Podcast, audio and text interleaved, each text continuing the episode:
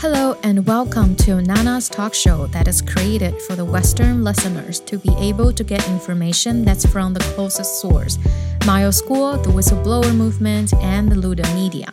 I'm your host, Nana, and today we're going to talk about information that's coming from the Lude Media, what's new and what's happening with the US currently, hopefully can bring you some insights and new perspectives. I will try my best to get all the key points and highlights for each episode, but leave me comments if you have any questions. Also, I just want to add that I'm not an expert on subjects in politics, but I will try my best to deliver the news as best as I can. So bear with me if I use an incorrect word on the news. So now let's get into today's news. So the first news today is that McConnell blocked uh, $2,000 stimulus checks, then ties them to Trump's demands on tech and election. The news saying from CNN that Senate Majority Leader Mitch McConnell introduced legislation Tuesday to combine two additional demands from President Donald Trump to an expansion of direct stimulus payments as part of the COVID 19 relief package, raising Democratic concern the pathway for expanded uh, stimulus payments would soon be short circuited. The Kentucky Republican, shortly before adjourning the Senate on Tuesday afternoon, introduced a bill that would combine increased direct payments with a repeal of the online liability protections known as Section 230 and the establishment of a commission to study voter fraud. The latter two issues had been significant drivers of Trump's ire in the wake of his general election laws, the latter of which the zero, um, well, they saying which the zero evidence presented to this point, but it's, it's from CNN. Anyway, while the move doesn't guarantee McConnell will bring the bill up for a vote, it provides a substantive option should time and the political winds press the chamber in that direction.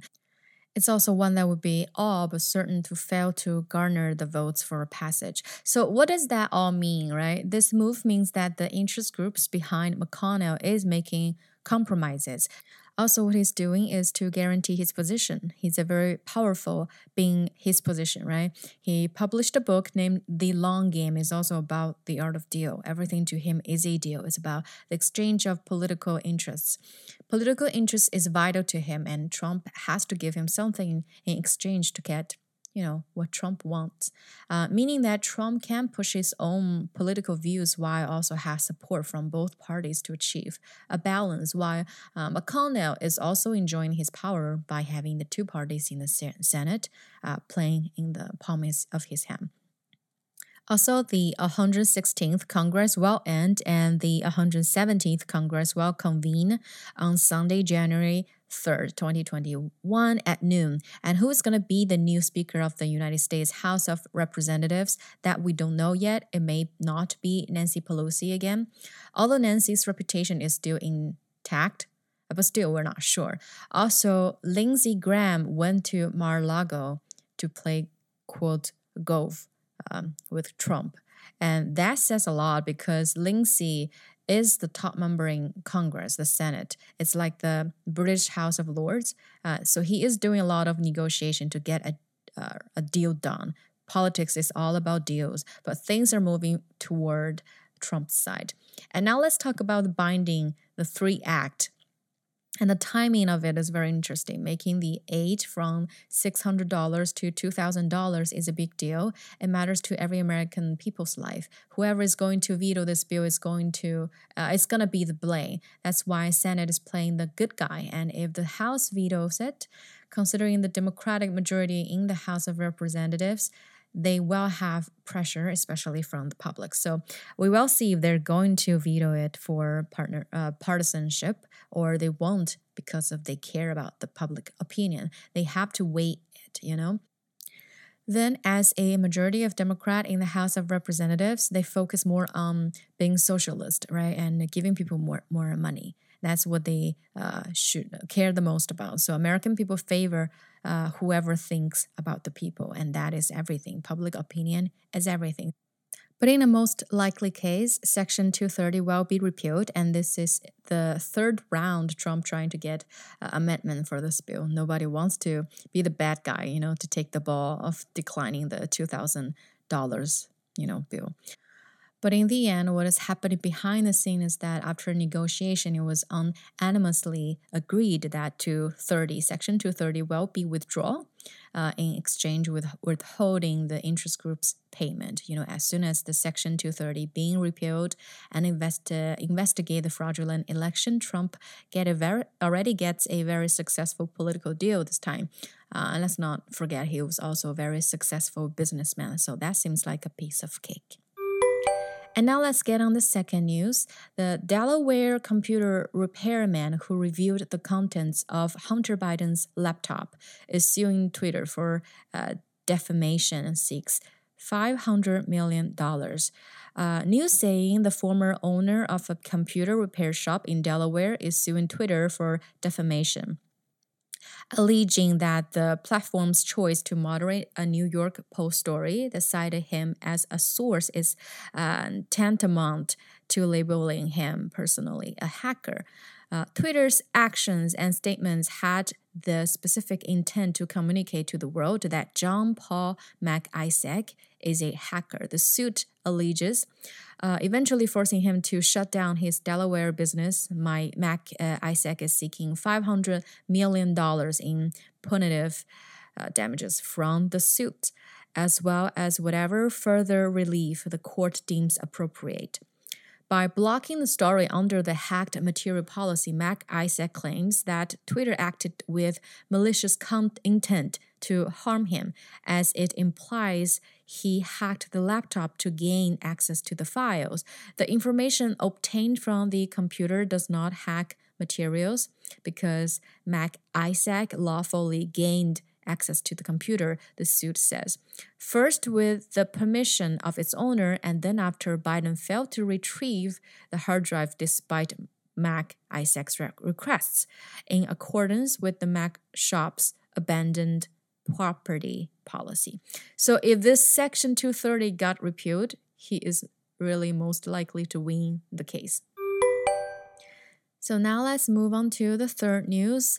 Japan gave key intel on China's Uyghur crackdown to US and Britain. Uh, are relations between China and Japan about to end another deep freeze?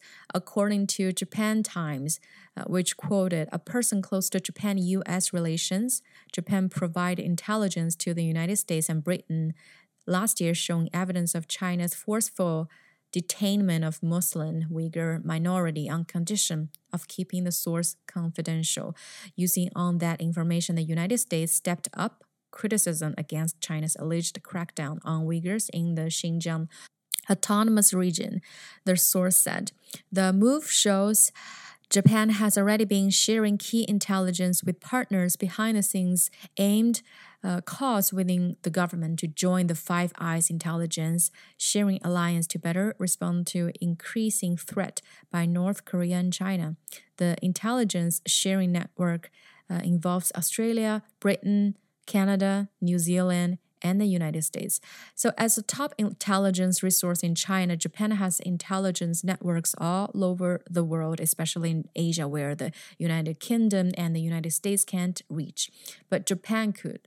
Uh, of all the Asian countries, Japan produced the world's uh, highest end lenses, also being at the East Asian Culture Circle. Japan's intelligence acquisition and analyst capability are one of a kind in Asia.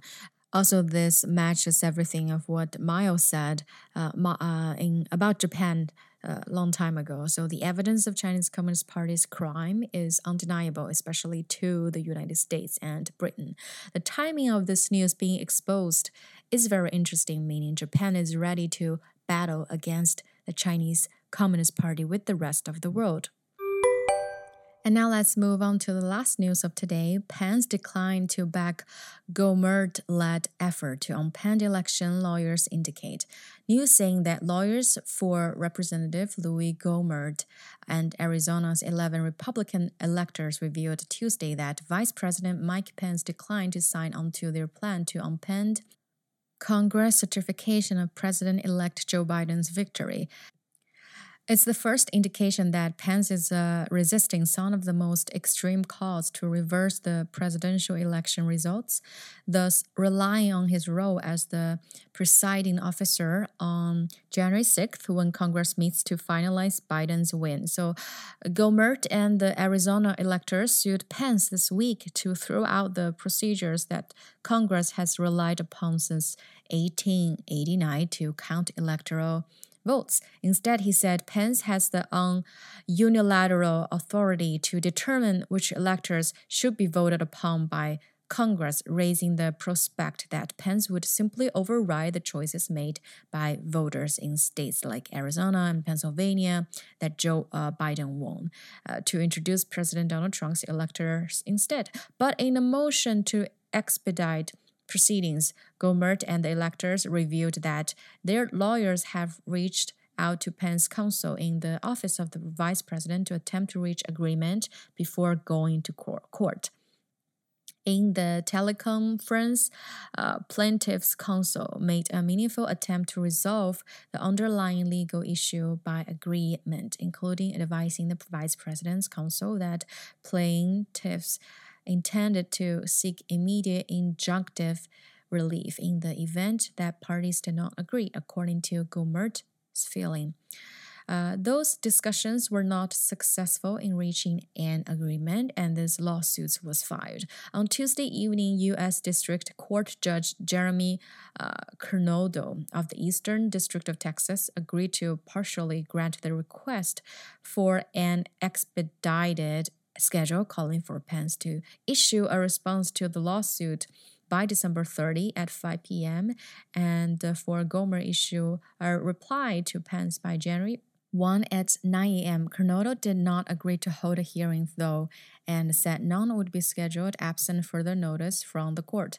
Kernodle also ordered Gohmert and his fellow plaintiffs to immediately send a copy of the order to an attorney for Pence, the Department of Justice, and the U.S. Attorney for the Eastern District of Texas. Gohmert and the electors told Kernodle they needed an expedited schedule that would result in a ruling no later than January 4th, so they have an opportunity to appeal ahead of the January 6th session of Congress. Pence did not publicly weigh in on his plans for presiding over this January 6th session when Congress will count electoral votes expected to certify Biden's victory. He also has not publicly commented on Trump's repeated calls to re- reverse the results of the democratic process and install himself for a second term. Gohmert's attorney in the case, son of the whom have handled some of Trump's lawsuits, intended to overturn Biden's victory in key swing states indicated they have since been in touch with lawyers in the Civil Division of the Department of Justice about the administration's formal response to the suit. Further calls were scheduled for later Tuesday. So, from Lude Media, it's uh, analyzing that Pence won't take a premature position in a case uh, something uncertain would happen, like if Nancy Pelosi didn't become interim president. Uh, Pence might choose to be neutral and not adopt both sides of the electoral vote. Uh, who knows? But maybe it's all just you know Trump trying to make a diversion and you know make a move once everyone is off guard. So in the next couple days, uh, or next week, January 2021, there's going to be a lot of things happen. We have to keep it up with the news, and you know it's going to be very interesting and intense. And that's all for today. Thank you again for listening and stay tuned uh, to this show. Next episode, we'll continue to deliver new information from the Lude Media. And I am trying to create this show to be more versatile and be more interesting because I know that politics is not uh, very fun topic to talk about. So I would like to make it more fun and maybe put more into about my opinions and make it like a talk show. So if you guys have any uh, advice, uh, feel free to leave comments. I would really appreciate that. Uh, so see you next episode. Have a good day. Bye.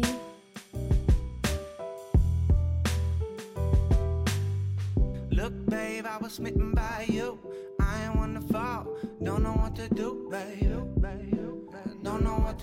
Baby.